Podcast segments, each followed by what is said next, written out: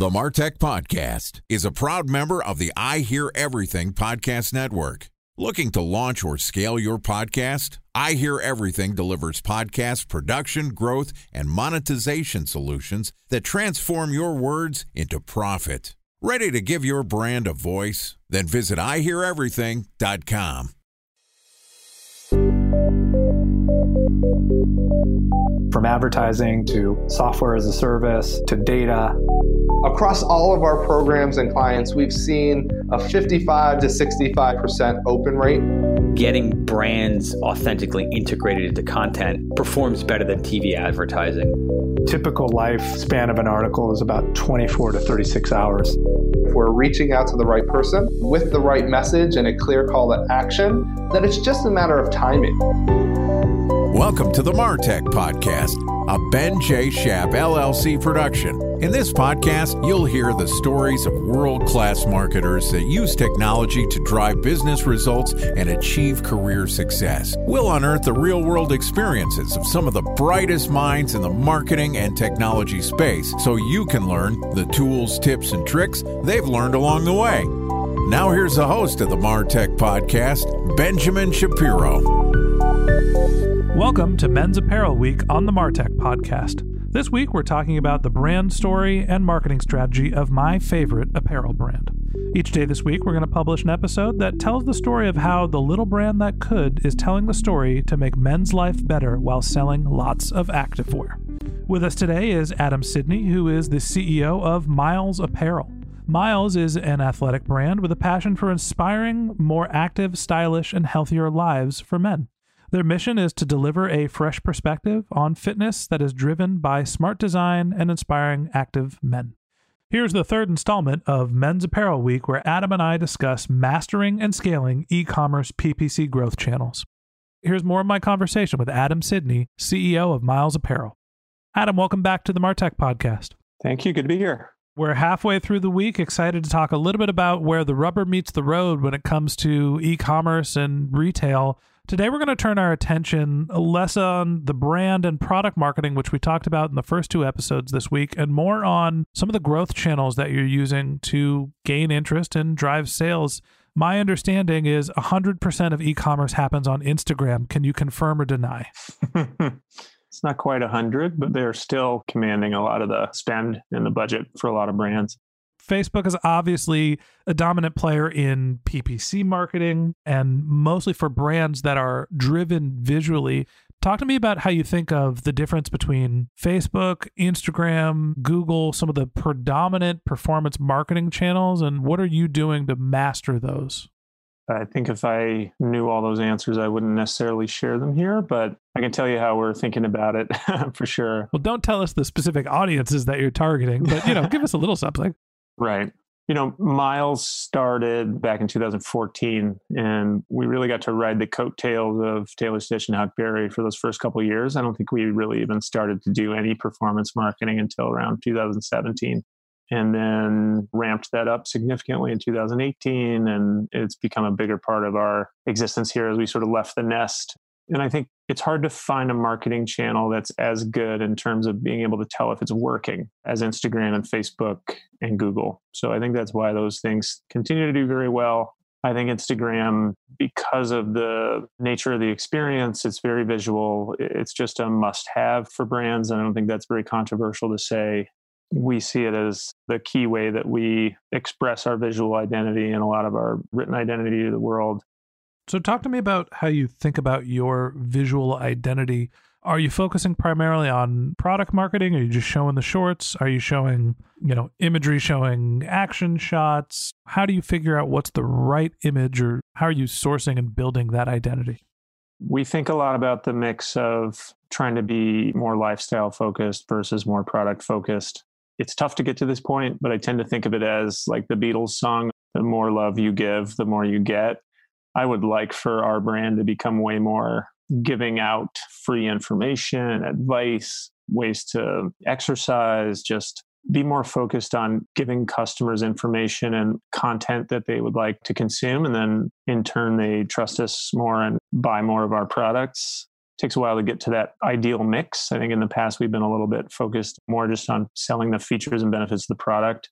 That's kind of the Huckberry model where you're essentially a digital magazine that also sells products, or at least that's how they're positioned. That's why they've been able to grow such a large email list is people are there for the content at first and then stick around for the product. Correct. And I think it's an expensive and difficult proposition to create a lot of that content yourself. There's a balance around curating and creating. And Huckberry, I think in Myles, there was a network effect when we were still physically in the same space. We shared a lot of ideas. I do like that model, and I liked Huckberry's idea of sort of being the best email in your inbox every week. It's not possible for us with our resources, but as we build the brand over time, I would love to go that direction and just having that conversation around health and wellness and sharing a sense of community with people rather than just saying, you know, these are awesome shorts. We got to do a mix of both. Thinking about specifically Instagram, we spend a lot of time thinking about how to categorize the different images and you know this one's a feature just a clear product focus right it might be a close up of a drawstring or something and then there's another category that's more you can't even see the product you can tell that somebody might be running in the distance but it's obviously like a sweeping landscape and we think about the relative benefit of each of those types of images and what they do for us. I think being a Northern California, sort of Bay Area brand, we have this awesome landscape, this awesome backdrop just available to us at all times. So we try to take advantage of that. And then we also do try to show parts of the product that maybe people don't understand or didn't know about before. We try to show fit, we try to show color, and we just try to do all those things, but stay consistent I think another big aspect of our content in the past has just been sort of accessibility. Like we keep mentioning the shirtless weightlifter. We probably are going to have some shirtless weightlifter on our Instagram at some point, but a lot of the guys we feature are either us, it's our marketing guy, Ben, out running around, or it's a model who we hired who just loves the brand and will do it for a couple pairs of shorts. It hasn't been a sort of over fashioned, inaccessible looking brand, but I think it's still attractive and makes people feel like, hey, I can relate to that. I've heard a few stories of guys who are like, look, this is the first activewear brand Instagram that didn't make me feel awful about my own like exercise patterns. It's important to strike the right balance between that sentiment. And then also, we have a lot of customers who are like, I get up every morning at four and lift weights. So, when you're thinking about the imagery, obviously there's finding the right tone. And we talked a little bit about this in the previous episodes of realizing who your customer is, sort of the everyman that's 25 to 50. How do you think about the different formats of media? If you're going to be on Instagram, there's, you mentioned difference between landscape shots and product shots. There's also the idea of video or still images, a lot of interactive features. How do you think about testing and have you seen success with any specific format of media? We think about it a lot. It's something that we are investing more time and energy in. We love paid Instagram, but obviously it only gets more expensive and it's just essentially rent for e commerce companies now. So if you can get lower rent, you should try. And I think one way to do that is just focus on things that are quote unquote free. Your organic social is relatively free compared to ads, right? sending email is relatively free. So as we think about organic social, we've done things like analyze which images and caption combinations have done the best. We may find a correlation there between things as random seeming at first, but actually do matter. Things as random seeming as like a warm color versus a cool color. One of those does better for us, strangely. It's not something we really knew about until we started to analyze it. So tell me what you mean by the image color. Are you talking about you have to show a specific product color or what do you mean? I mean more like the tone of the overall photo when we started to analyze this. And this is one of several things we started to analyze just to know what is going to be more impactful. Just in this case, we found that a cooler color, more in the blues and greens and grays, has done better for us than a warm color sunset with orange, red, yellow and just consistently across the board where we can control for like caption or something like that. And then the subject matter of the image, the cooler color, just for whatever reason, does better, gets more attention. So that's just one of many examples where we're starting to look at what we post and when and why and how it does relatively so we can mix in more of the winners over time. I think it's important to have a variety, of course, but they're just interesting nuggets to uncover there when you dig in with our social, We've got at this point, I think like 16.4 thousand followers. That's up from 15 when I started. So we've done a few other things recently just with organic social, focusing on what we can do to just make the performance better through simple behavioral changes without having to spend a lot more money. And I was frankly personally surprised about how many things you can do that are really just simple to get the posts to show up for more people and to get placement. It's a little bit like gaming the old Google search results. Those things do make a difference right now. So, as you think about the growth channels, obviously performance marketing is very important in retail, in e commerce. A lot of it is driven through the Facebook platforms, Facebook and Instagram. Time for a one minute break to hear from our presenting sponsor, Mutinex. In 1919, John Wanamaker said, Half the money I spend on advertising is wasted. I just don't know which half. Well, the advertising landscape has changed since then, and instead of reaching your audience on two channels, you're probably reaching them on 20. Turns out John didn't know how easy he had it. But that doesn't mean that you should give up on striving towards marketing effectiveness. No matter how complex your marketing strategy is, Mutinex Growth OS is the market mix modeling platform that measures the impact of marketing on your bottom line. Mutinex's market mix modeling platform calibrates your insights against the latest market conditions so you can make media and marketing investment decisions confidently and quickly. Ready to take your team from I think to I know? Then join brands like Samsung, ING, and Asahi who make better marketing decisions with Mutinex. Mutinex Growth OS. Your best decision starts here. To learn more about Mutinex, go to mutinex.co. That's M U T I N E X dot co. Okay, here's the rest of today's interview.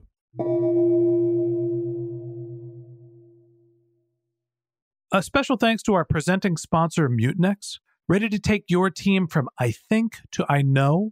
Then join brands like Samsung, ING, and Asahi who make better marketing decisions with Mutinex. Mutinex Growth OS, the marketing mix modeling platform that makes measuring ROI fast, easy, and cost effective. Request a demo at mutinex.co. That's M U T I N E X.co how do you prioritize the performance marketing efforts as opposed to some of your other growth channels? And are there other paid growth channels that you think are effective or worth investing in?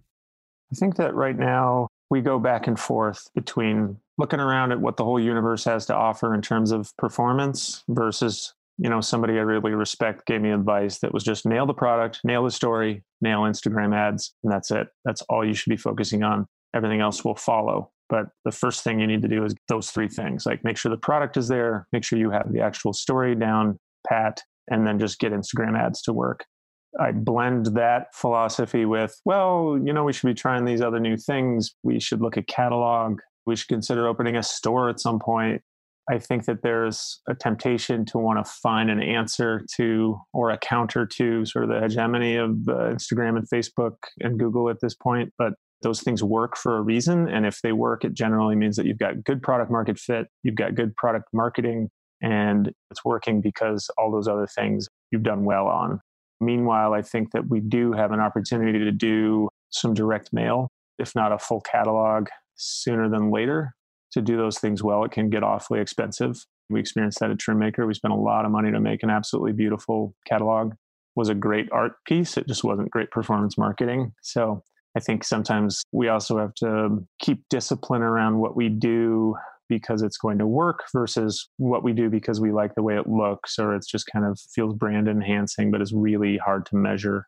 So these marketing channels are so popular because they are easy to measure even though they're complex and the different channels kind of tell different stories about their own performance of course but taken as a whole you can get a pretty good sense for how your marketing is doing I think at the end of the day, when you're thinking about e commerce brands and more direct to consumer brands, as you mentioned, Instagram and Facebook are absolutely table stakes.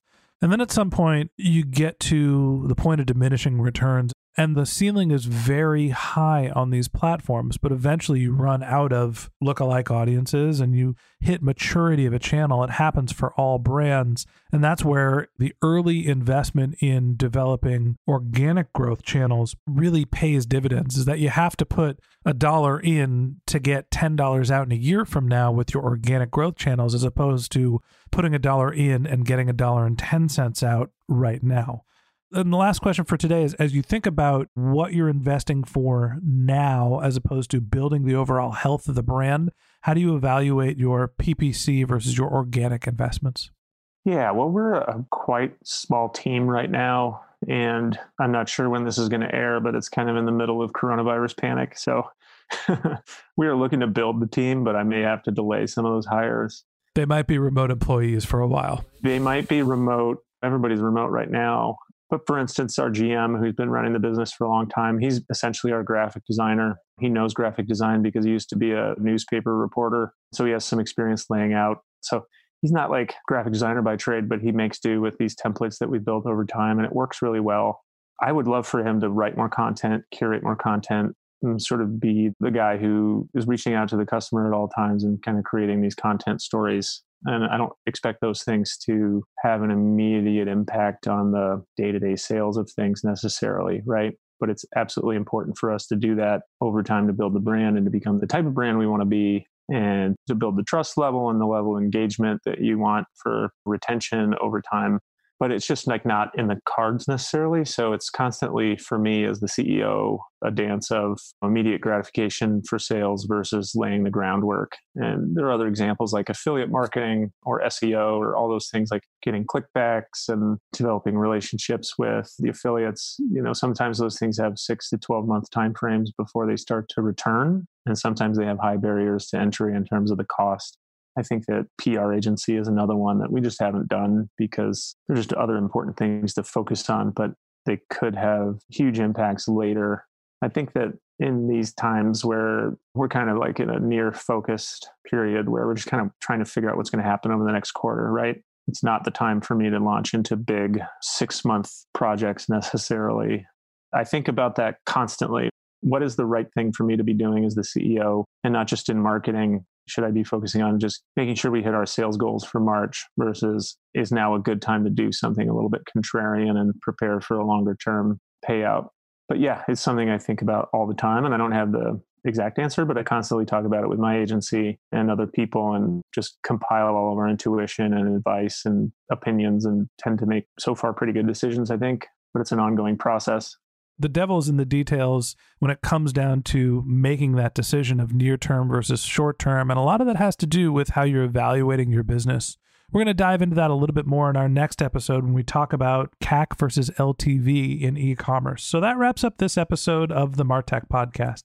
Thanks to Adam Sidney for joining us. If you'd like to hear more of Adam and Myles' story, we're going to publish an episode every day this week. So hit the subscribe button in your podcast app and check back with us tomorrow morning when we talk about CAC versus LTV, the real retail e commerce analytics. If you can't wait until our next episode and you'd like to get in touch with Adam, you can find a link to his LinkedIn profile in our show notes. You can contact him on Twitter. His handle is A Sidney, that's A S I D N E Y, or you can visit his company's website, which is Myles Apparel, M Y L E S A P P A R E L dot com. Just one link in our show notes. If you didn't have a chance to take notes while you were listening to this podcast, head over to martechpod.com where we have summaries of all of our episodes, contact information for our guests. You can subscribe to our once a week newsletter. You can even send us your topic suggestions or your marketing questions, which we'll answer live on our show. Of course, you can always reach out on social media. Our handle is martechpod, M A R T E C H P O D, on LinkedIn, Twitter, Instagram, and Facebook or you can contact me directly. My handle is Ben J. Shap, B E N J S H A P. And if you haven't subscribed yet and you want a daily stream of marketing and technology knowledge in your podcast feed, we're going to publish an episode every day this year. So hit the subscribe button in your podcast app, and we'll be back in your feed tomorrow morning. All right, that's it for today. But until next time, my advice is to just focus on keeping your customers happy.